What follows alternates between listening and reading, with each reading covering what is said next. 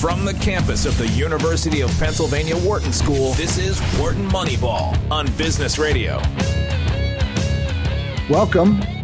Welcome to Wharton Moneyball. Welcome to a full hour of sports analytics here on SiriusXM. This is Cade Massey in here with the full Wharton Moneyball crew. Shane Jensen is here. Adi Wyner is here.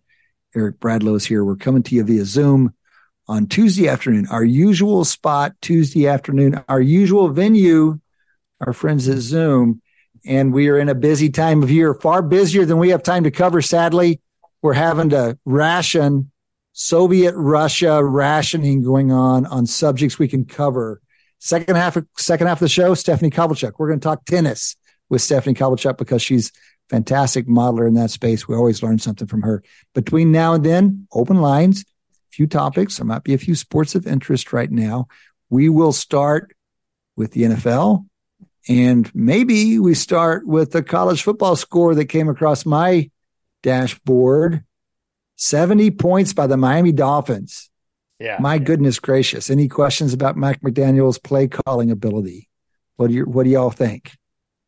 Yeah, I mean, it's, it's, I mean, again, it's especially impressive given. I mean, Denver was not a good team last year, but it was a team that was very much carried by its defense. It seemed to be actually a, an elite defense paired with a mediocre at best offense. This year, that suppose you know that that that same defense just had ten touchdowns scored on it.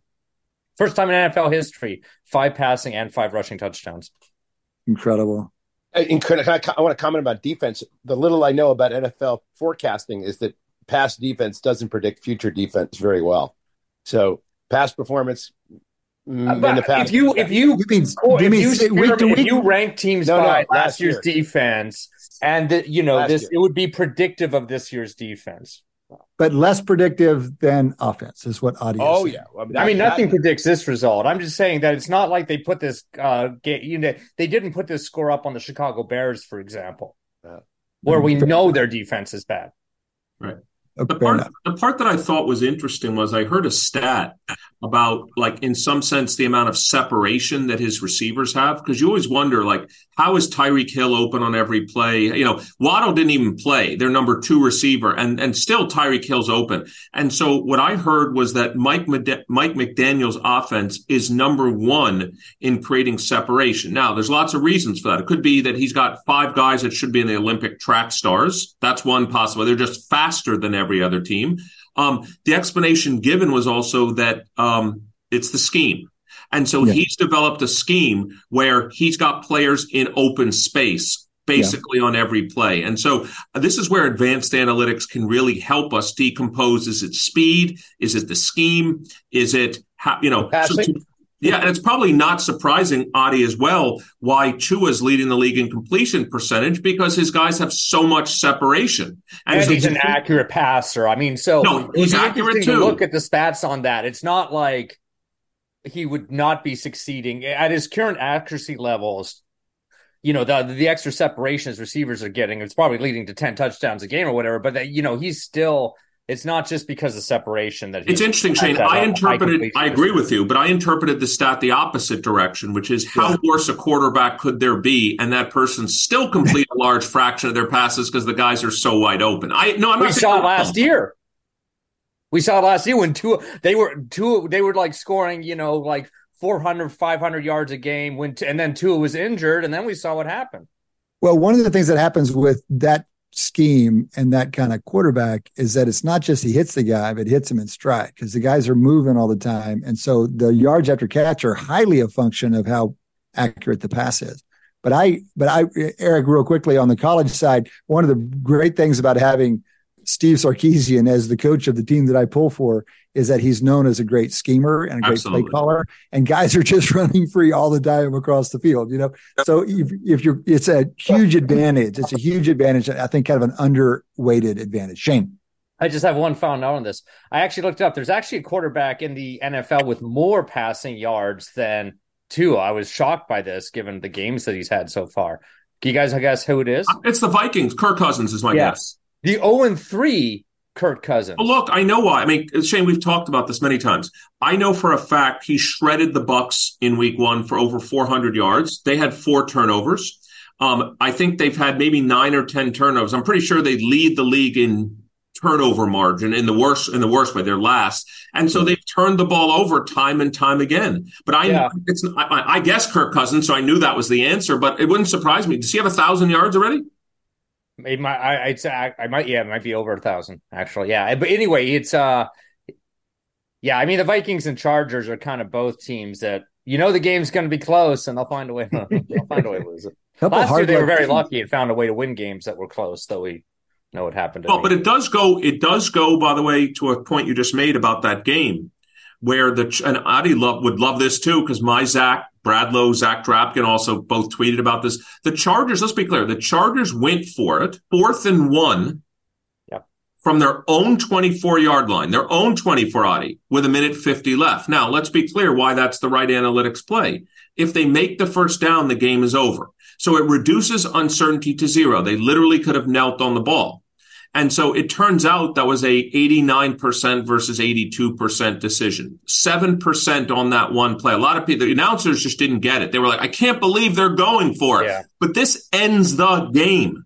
And so that was a great analytics moment in the NFL. Another one was also the Packers down 14, scored a touchdown to go down eight in the fourth quarter went for two to go down six. That's another thing that comes straightforwardly out of analytics. And matter of fact, my my son Zach also texted me last night a mistake that the um the Bengals just beat the um whoever Rams. the Bengals who the Rams the Rams when the Rams scored a touchdown with three minutes left to go down four. They also should have gone for two to go down three, to go down two instead of three. Because again, let's remember if you're the road team and you're the worst team, if you're if the best case for you is overtime, then you've already cut your probability of winning to no more than 50%. Why not put yourself in a position where you win the game outright with a field goal? So both of those, I thought, highlighted analytics. Going for it on fourth and one, going for two down four, down eight, and going for two, which they didn't do, down four. Eric, I, am struck by a couple of your examples being – you're lauding making the move that gives you a chance of ending the game in a positive way.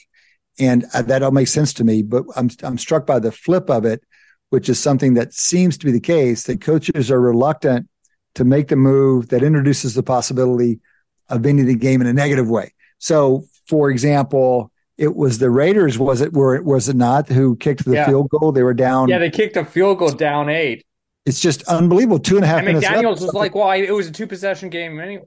Well, but here's the thing. This is it's the same logic. You see it over and over again.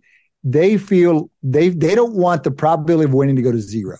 They want to extend the possibility of winning as long as possible, even if it reduces the expected likelihood of winning. So, had they gone for the first down or the touchdown in that situation and not gotten it, game over. No, and that's what they're trying to avoid. That's actually not true in that case. No, no, no, no. They still had the same number of timeouts, and they still could have stopped them. And then they stopped back. them at the five yard line, as opposed to kicking the field goal oh, and stopping them at the forty. Okay, so, so actually, it's even worse. It's even worse. it's even worse. The game was not over. No. Okay. So it's interesting. So you know, uh, I have this model for for fourth down decision making. It's our new paper. We started talked about it a little this week. Uh, uh, Ryan talked about it at NESSIS. It went over real big. We ran real quickly. Hold on, real quickly. NESSIS is the northeastern New England, New England sports, sports uh, uh, conference. So a, a relatively, actually big sports analytics conference.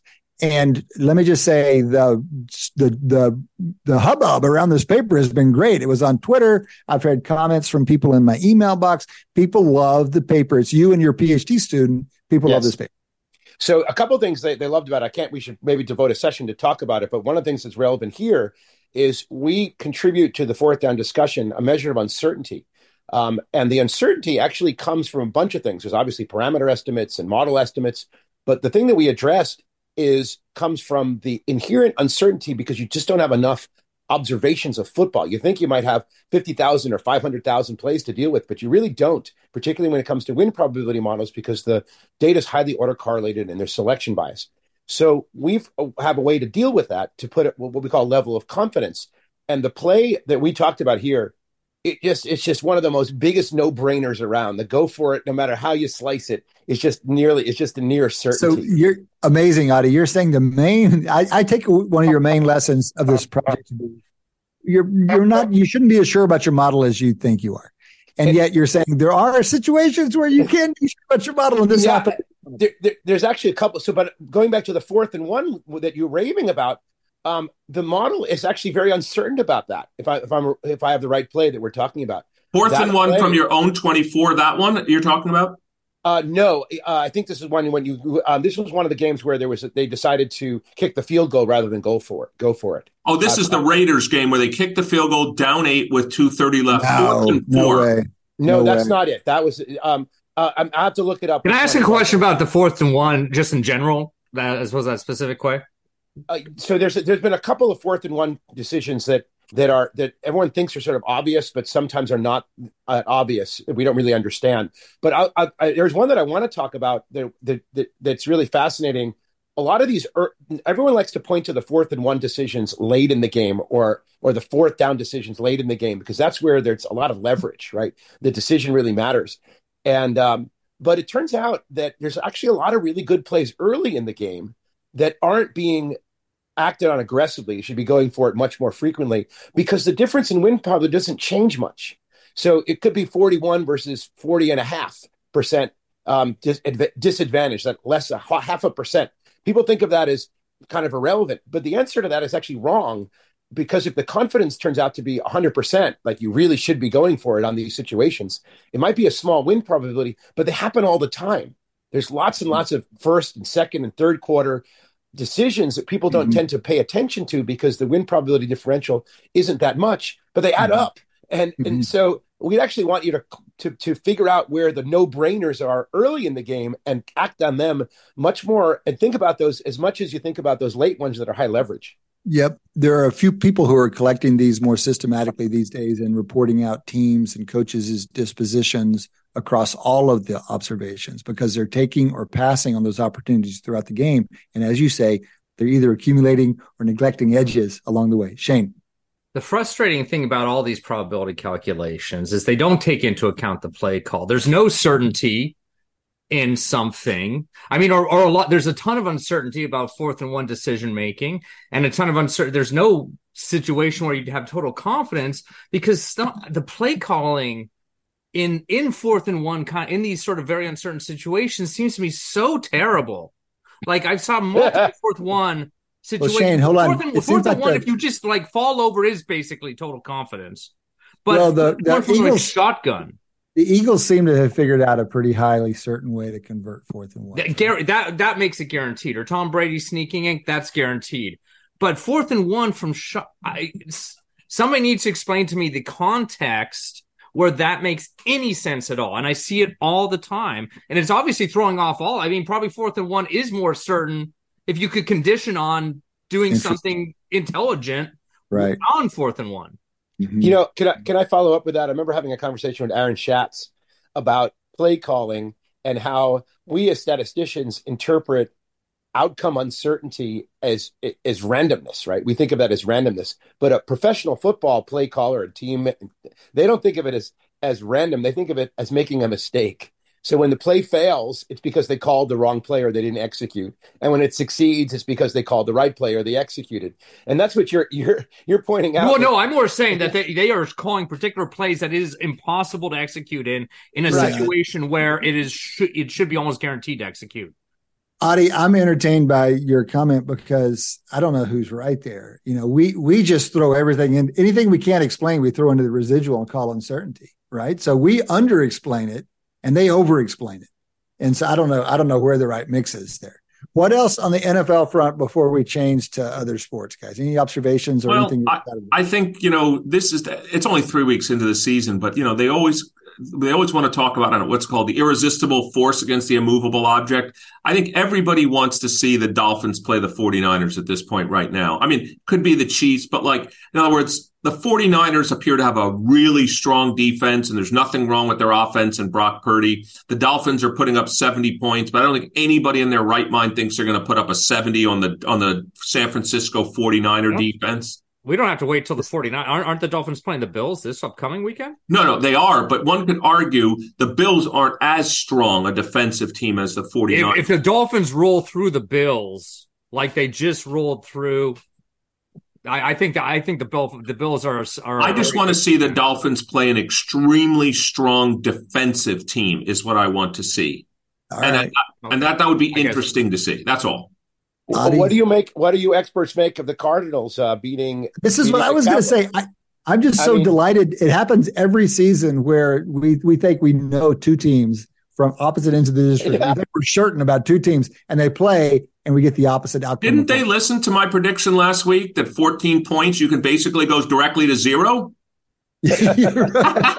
Which and Adi, you told me I was nuts, and you were right because the cow. I don't think the Cowboys were favored by 14, but it might have been nine and a half, ten and a half, etc. Um, this is no, no. The way to beat the Cowboys has been over the last few years, why the Eagles have had success, is you just keep running the football as long as you don't pass the ball, then the strength of the Cowboys defense, which is the pass rush, well, don't pass the ball. Just keep rushing the ball. So their quarterback rushed the ball, their running backs rushed the ball. Everybody just kept rushing the ball. And you average five or six yards a carry, and Dak Prescott makes a couple of mistakes, and there, there all of a sudden, 28 to 17 or whatever the final score was. I love it. It seems like something like that happens every every season. Okay, as we transition, one quick moment on college football because we had this over under contest last week. We had this great slate of games.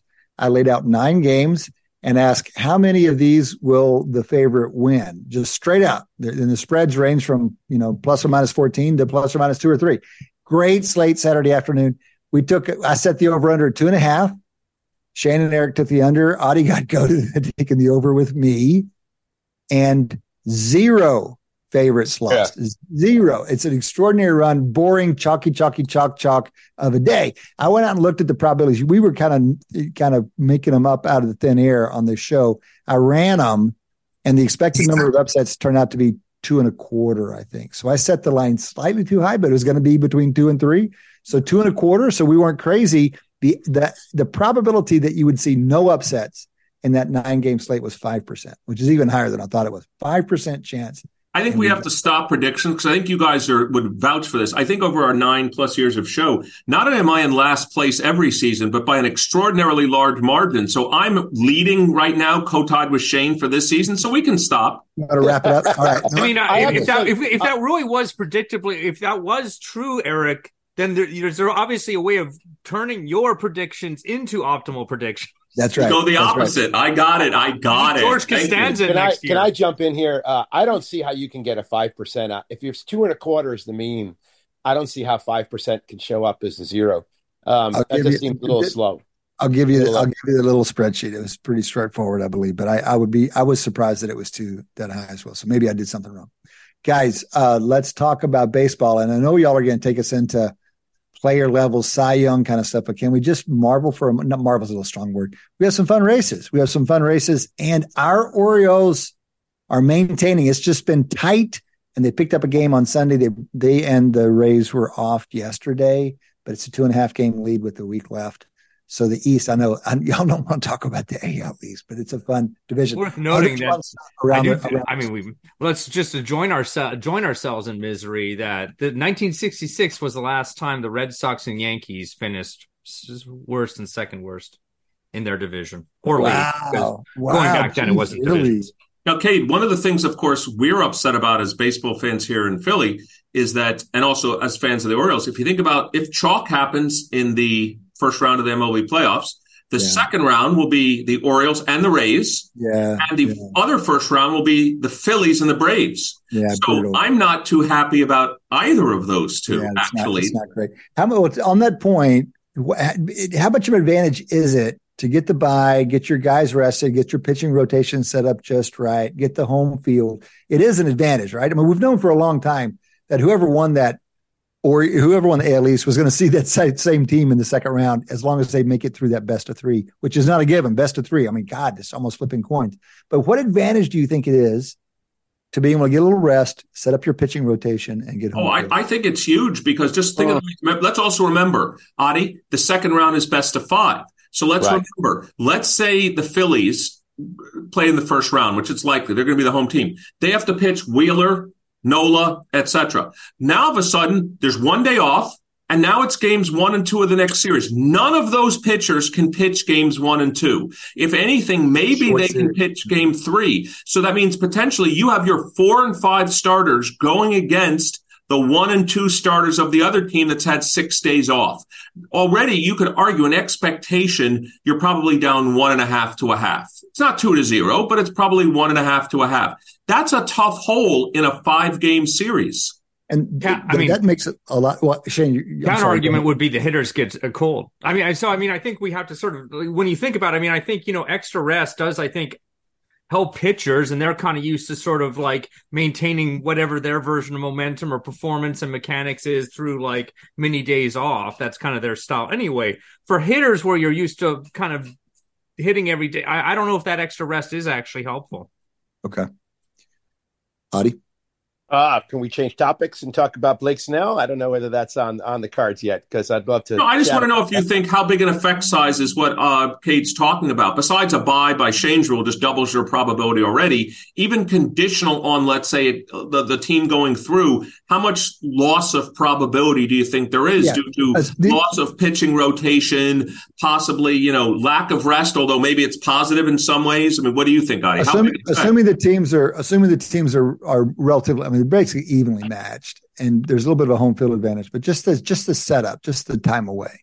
Well, I mean, I think there's a little bit of advantage because you really want to pitch your best pitchers most frequently. That's really the most eh, biggest advantage you get. And if you can line them up, they're going to pitch the most in, the in the whole series if they get to start. If Wheeler has to pitch in the two three in the three game one, he's kind of running behind, and that's a that's a pretty big loss. On the other hand, I always wondered about this. Um, don't you not want to start your two best starters against each other, you'd like almost want to like have your number two or three guy go against their number one and have your number one go against their number two. I wonder that you accumulate a little bit of advantage. I just think you guys are you guys are all so cute with your little strategies for the playoffs. It's a coin flip, right? I mean, come on, don't yeah, don't talk yourself into so like really, some kind of strategic thing again. Well, I will say one thing, Shane. I think you would agree with this. If you were the measurably worst team, like you can make an argument, anybody playing the Braves you could construct in a five game series, you could construct an argument, as Adi said, put your best pitchers games three, four, and five and just hope you make it. Mm-hmm. It's not a horrible strategy if you didn't think, of course, they would do the same, but that's fine. All right. Well, that's that reminds me of Ryder Cup, which we'll get to uh, fleetingly on the way out. But Adi's got a Cy Young thing going on here. Adi. Yeah, so Blake Snell is going to win the Cy Young in the National League um, I believe. Um, and there's a couple. Here's two, three facts about him I think are really interesting. One of them is um, he has a 1.2 ERA over 23 games this season, which is just unbelievably low. Um, Wait, his ERA but, for the season is 1.2? No, it's not. No, oh. o- over a 23 game stretch over the season, I think the last 23 games, which is ridiculous. No, not for the whole season as a whole. He's in the twos. But yeah. what's fascinating about him is he has almost five walks per nine, which is outrageously high for a pitcher of this quality, which to me is very fascinating because when you go to like Fangraphs, which has a war calculation, which is based on FIP, they just hammer him for having all these walks. But it's a great Blake sounds a great, great example of why that's just dumb for pitchers, because pitchers can give up walks strategically, if, particularly if they're wonderful, very high strikeout pitchers. pitch around the guys you that. want. You know, a walk when there's two outs is is is often irrelevant, and it's it's just to to, well, to count a pitcher's stats uh, walks as equal is just sort of ridiculous. Um, so, uh, what do you want to say? if you're Blake Snell's quality yeah, yes. maybe walks don't matter, yes. but I mean, you're, you're pointing this out because it's so historically weird. I mean, he he is a, a weird pitcher because he's able to somehow pitch around walks, but in a way that most, you know, I still do think walks in general, like walk, oh, of course, walk average. is great advice for pitchers in general. Absolutely, very few of them have Blake Snell's kind of, I think, not replicatable talent of getting out of it. Well, sure, but the very best pitchers are able to do that, and that's something to recognize. Not mm-hmm. the your typical student, but the absolute best ones. So, if you look, for example, at his WAR, according to Fangraphs, it's around four. Um, our WAR calculation, a grid WAR, has him well over six, and and uh, Gerrit Cole is, is second place, um, and but and almost a game behind in terms of the season WAR level. But what's fascinating is because he never gets far in a game, he's he's nothing like the the pitchers from from like Pedro Martinez, you know, who would average about nearly 0.35 war per game, which is just crazy high compared to what what Blake Snell's doing. It's like not even on just a little bit more than half that because you he's not he's pulling him in the fifth or sixth inning game after game. The starters are just not being used in today's game. All this is telling me that the Cy Young race in the NL was underwhelming this year. yeah, well, but it's remarkable figures for an underwhelming race. I mean, to be generally that good on a per game basis, per inning basis, actually. Per inning, exactly. Yeah, it's per like, inning. He's he's the best kind of like weird closer as starter out there or whatever. you got it. So it's I want y'all give me a team since yours are sitting out the postseason. What team are you most interested in watching? I'm guessing Phillies. Is there a team Phillies. Beyond Philadelphia? Sure. A team beyond Philadelphia, maybe in the AL that you're intrigued by or pulling for as we as we move into the last week of the season. Yeah, the Orioles and the Mariners if they make it. Though it doesn't look like they will. Um, but I, I I'm I'm I'm all team Orioles at this point. They're exciting. They're young. They're not the Houston Astros. Um, you know, this to see uh, from a Red Sox fan, the season is not a six has not been a success, but it's also not been a failure. In my case, it's the Braves. I just want you know they've been so dominant in the uh, MLB season this year. Just want to see how they do. That's all. I just want to see if they perform as well as they have. And you know, I'm going to keep going by Shane's coin flip model. I don't put them as much of a favorite against the Braves or any of the other top teams in the uh, the Brubs. So there were Dodgers uh, in the top teams, but they've had a dominant regular season. Yeah, agreed, agreed. It would be, you know, kind of out of historical interest. It would be cool to see them uh, uh, close it out. Okay, last word. Ryder Cup, one of the best events in sports, only every other year. U.S. going back to Europe. They have not won in Europe in 30 years. They've got a much more seasoned team than do the Europeans. European top heavy, bottom heavy. By some accounts, they have the top three golfers out of the 24 and the bottom three golfers out of the 24. What are you expecting to see in just the last few bits here. What are you expecting to see? How excited are you about this Ryder Cup? Well, U.S. hasn't won on foreign soil in 30 years, so that's also interesting and exciting. And uh, it's always interesting to see who can take down potentially the top golfers in the world. And so it's it's a very interesting Ryder Cup. And, I agree. And, and there's the polarization index is high but anybody can, right? This is the thing about match play in golf. I mean, anybody can take down the top player in golf. This is, I mean, the the, the guys you haven't heard of from Denmark, those guys are going to take down somebody in golf. It's going to. I think I think all of you know the stat in the last two seconds. Tiger Woods, I think, is 8, 12, and four in the Ryder Cup uh, singles matches. So let's or or single and that plus the President's Cup. So the, the greatest golfer of our generation has basically a slightly sub five hundred record. I think Shane is seeing another coin flip model. He's going to be he's going to be. Uh, it's my momentum. He's expanding his uh, reach. All right, guys, that's been the first half of Wharton Moneyball. We still have the second half to go. Come back and join us after the break. You're listening to Wharton Moneyball on Business Radio. Welcome back. Welcome back to Wharton Moneyball. Welcome to the second half of Wharton Moneyball. This is Cade Massey hosting with the whole crew in here for the whole day.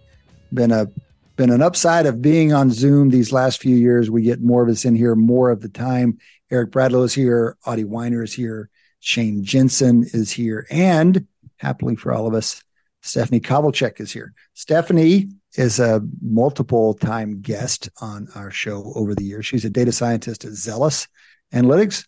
You guys probably know that we pick up folks from Zealous here and there from all kinds of sports and all kinds of specialties. Stephanie's real specialty in terms of a sport is tennis.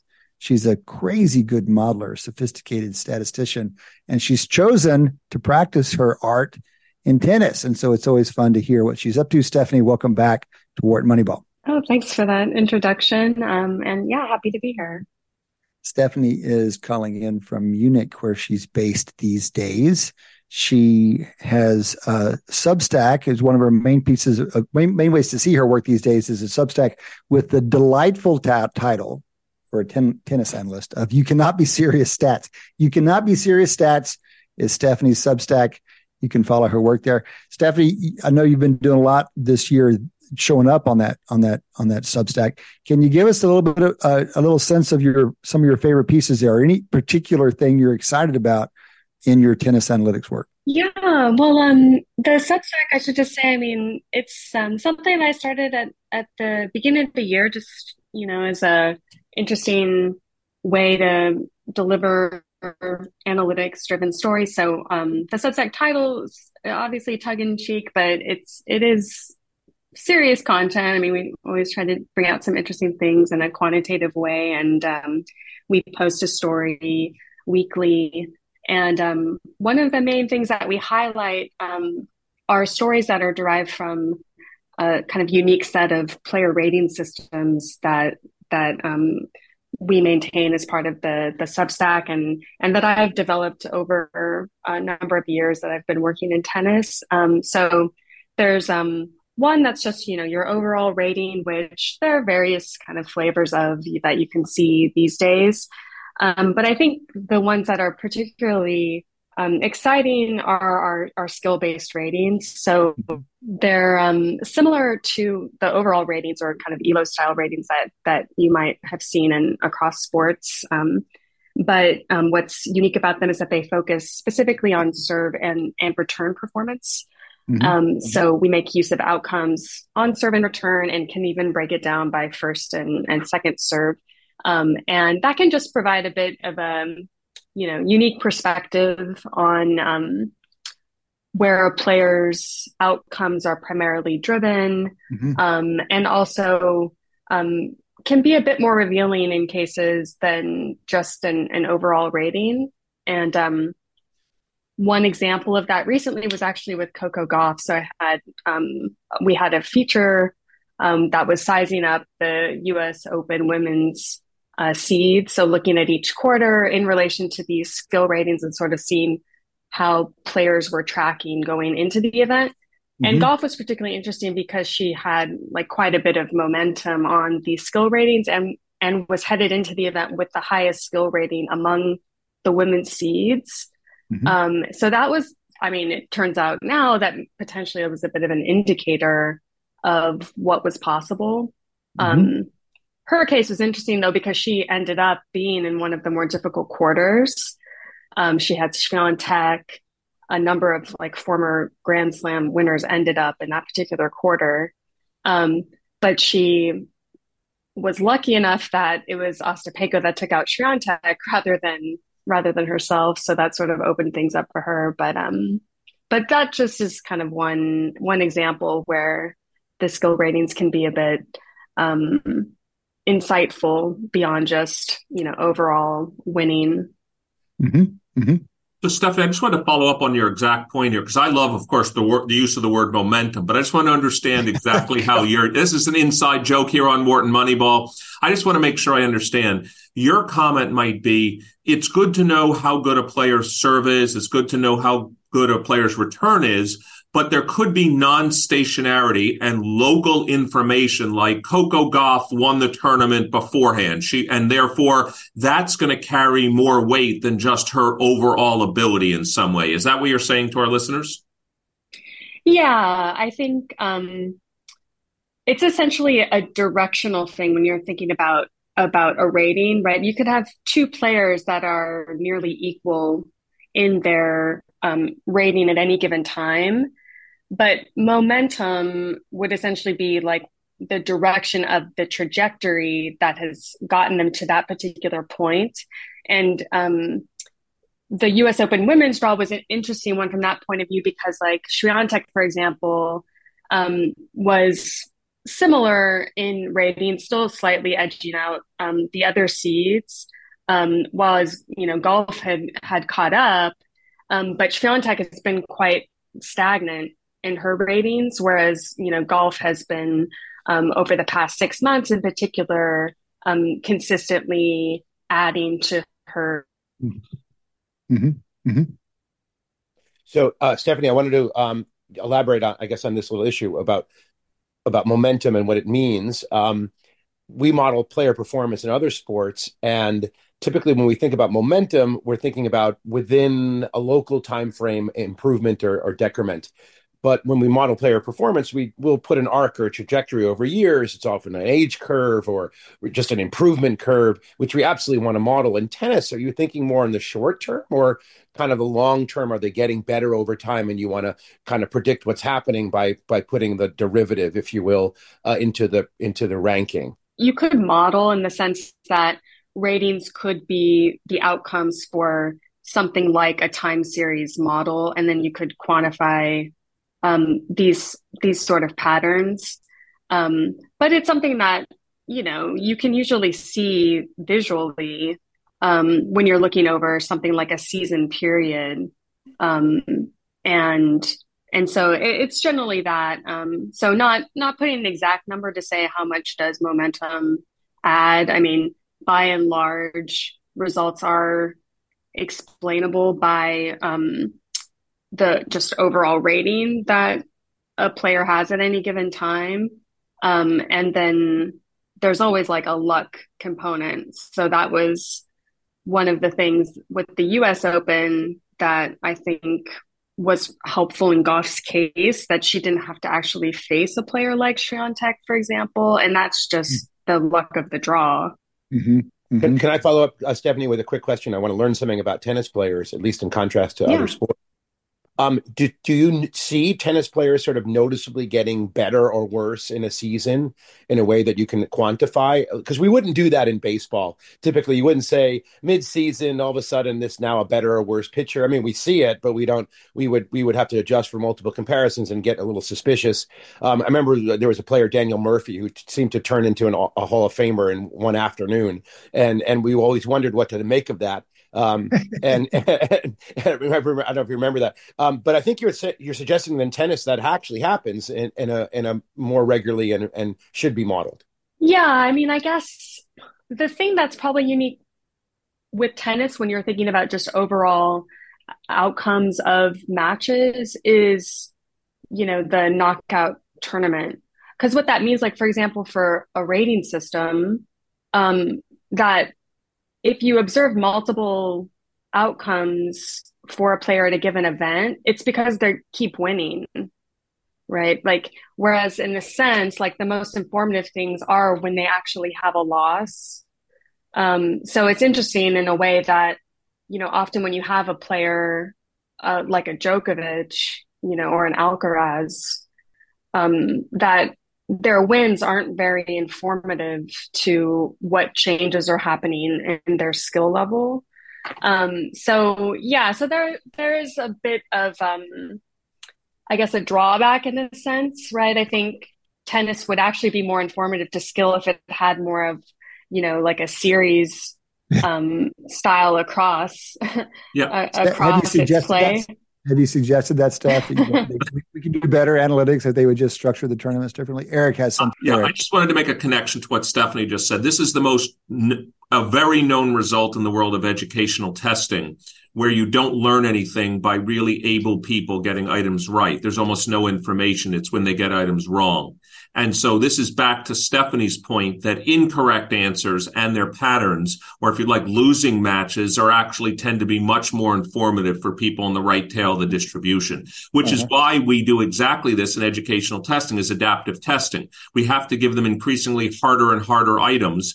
Otherwise we'll never learn anything. And so mm-hmm. it's very similar in tennis ratings and updates in yeah, theory, it would go the other way as well, right? If they're missing everything, then you're also not learning anything because you got to you got to find out where they cross from one to the other. Stephanie, please, I'm sorry. well, I was just going to say there's one interesting place where um, it would be relatively easy to introduce a bit more, um, I guess, mixing with, with an event, and that's um, and that's by like sort of extending the lucky loser beyond the first round. So like right now, it's a case that if you um, have a player that withdraws early enough before an event begins, then they will bump up qualifiers that have actually lost. Um, okay. And that's the, the lucky loser scenario. But they only do that in tennis in the first round. So from that point on, if you have like a withdrawal, which can happen, and sometimes it can be frustrating because it can happen at like a quarterfinal or a semifinal, and then you just don't even get a match. And those are instances where you could imagine like bringing up an, a player that has lost in the previous round and just uh, allowing them to continue and that would also have the benefit of actually giving us some more information about mm-hmm. about skill level i mean in a mm-hmm. very kind of small sort of random way but right. but still it's, it's an interesting one Absolutely. Well, speaking of additional information, what do we learn about the game of tennis when you start decomposing it into these skill ratings that you have? So, for example, in golf, when Mark Broadie introduced strokes gained, we all of a sudden understood that quite surprisingly, approach shots were one of the real places where players differentiated themselves. And some of the long held truisms like drive for show, putt for dough aren't in fact true. Like putting, putting, putting performance isn't predictive at all almost. Do you have that level? Are we seeing the, are we getting those kinds of insights from this decomposition that you're bringing to this tennis ratings? Well, I mean, it's still at a focus on just overall match performance, but I do think it can tell you about different um, styles of how players are able to construct wins. So, like an Alcaraz, for example, is um, a player that has a very uh, return dominant game. Like his real skill and weapon is his return game. You know, at a player when you break down um, into these individual skill ratings, what's the predominant skill um, for particular events? So, for example, at the U.S. Open, um, you could see that return performance was um, somewhat more decisive than overall serve just collectively, which mm-hmm. um, can be something that you know could be influenced, for example, by you know um, tennis will make ball changes to try to slow the game down, for example, and that can affect playing styles in which have a bit more of an advantage. So, so some of these are things that you can um, get insights about with the skill ratings. Mm-hmm. That sounds like it has uh, for for our listeners who are into sports betting. It sounds like it has betting opportunities. You wonder to what extent those kinds of differences are fully priced. I'm sure they're somewhat priced, but it'd be interesting to know whether that was an opportunity um, to match skill good ratings, good ratings, which you might be providing the only ones of skill based ratings with surfaces or tournaments.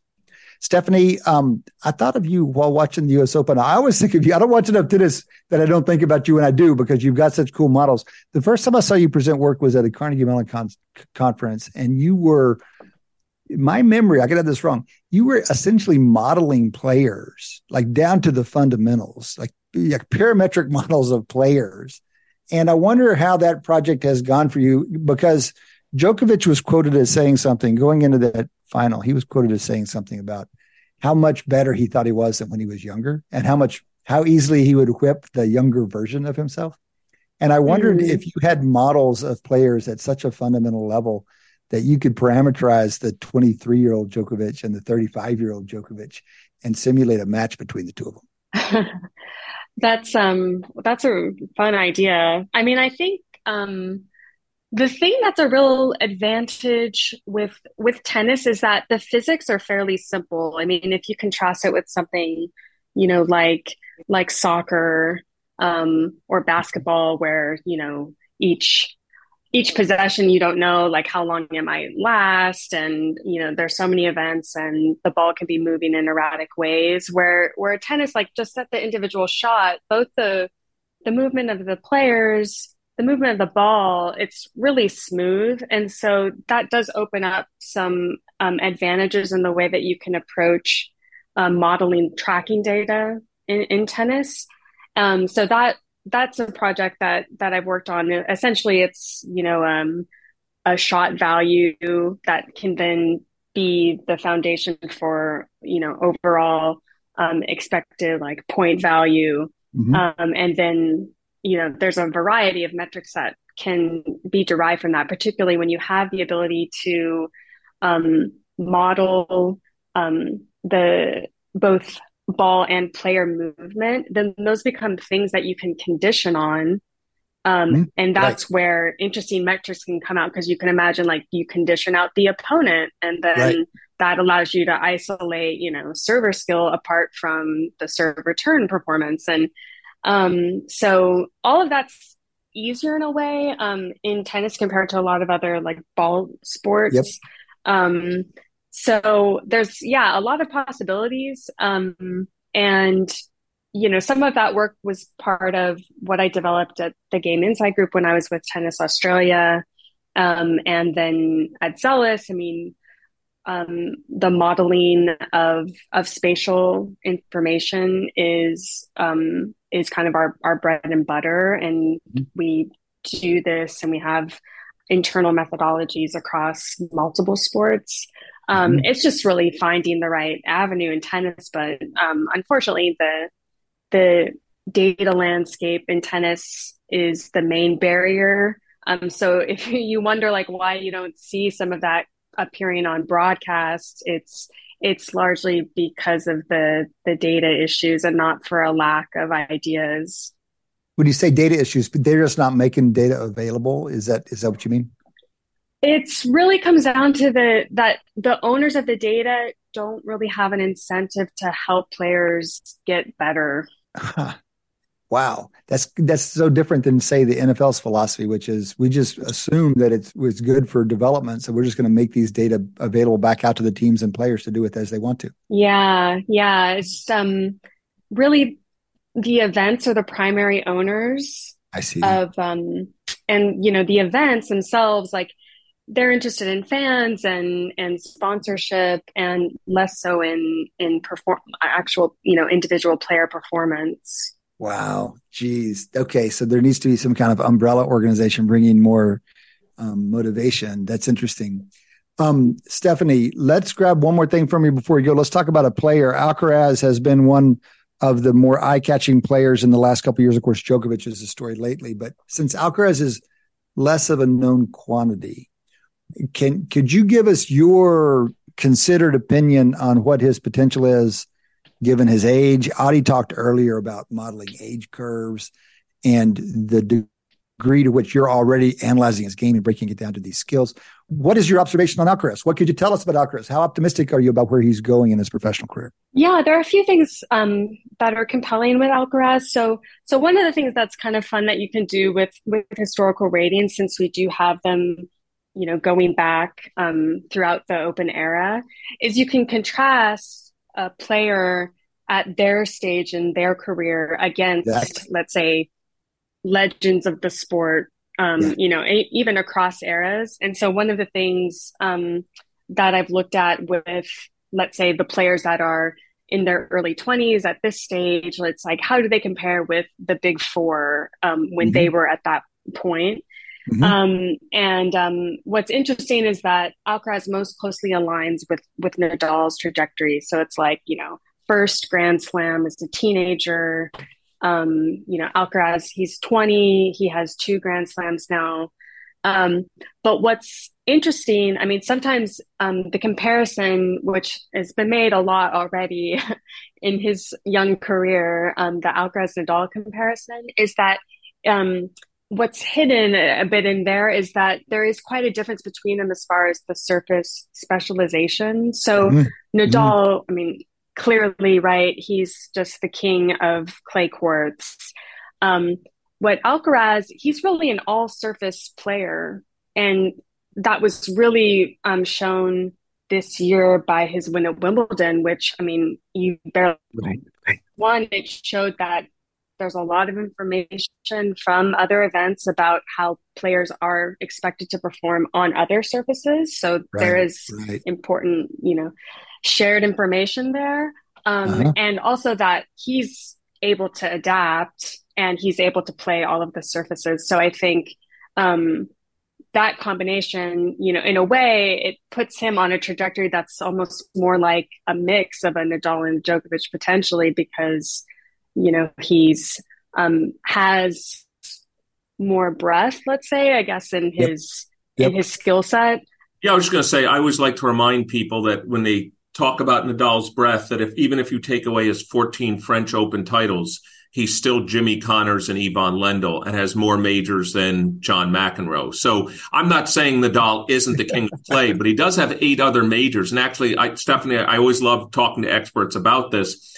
I don't consider, I have to always decide for myself which one I consider more interesting for me about Nadal, the fact that he won 14 French or the fact that he won eight others. No, that's a fair, that's a fair point. Um, but I think it's the, you know, the within surface comparison. Like if you contrast with, with Djokovic or with the Federer, for example, um, it's just the case that, right, the clay just stands out. It doesn't mean that he's not capable on other surfaces. Like I said with the Alcaraz example, I mean, usually performing outstandingly well on one surface does generally predict that you should perform well on other surfaces as well.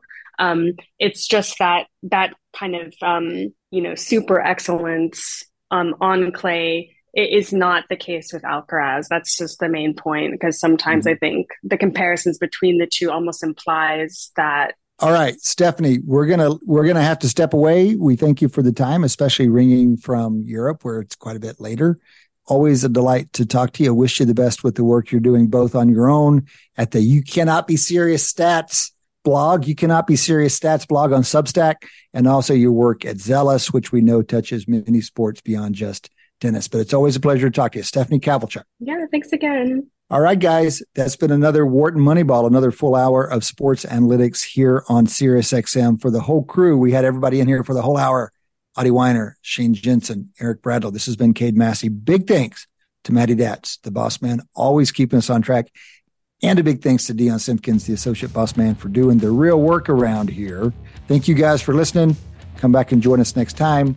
Between now and then, enjoy your sports.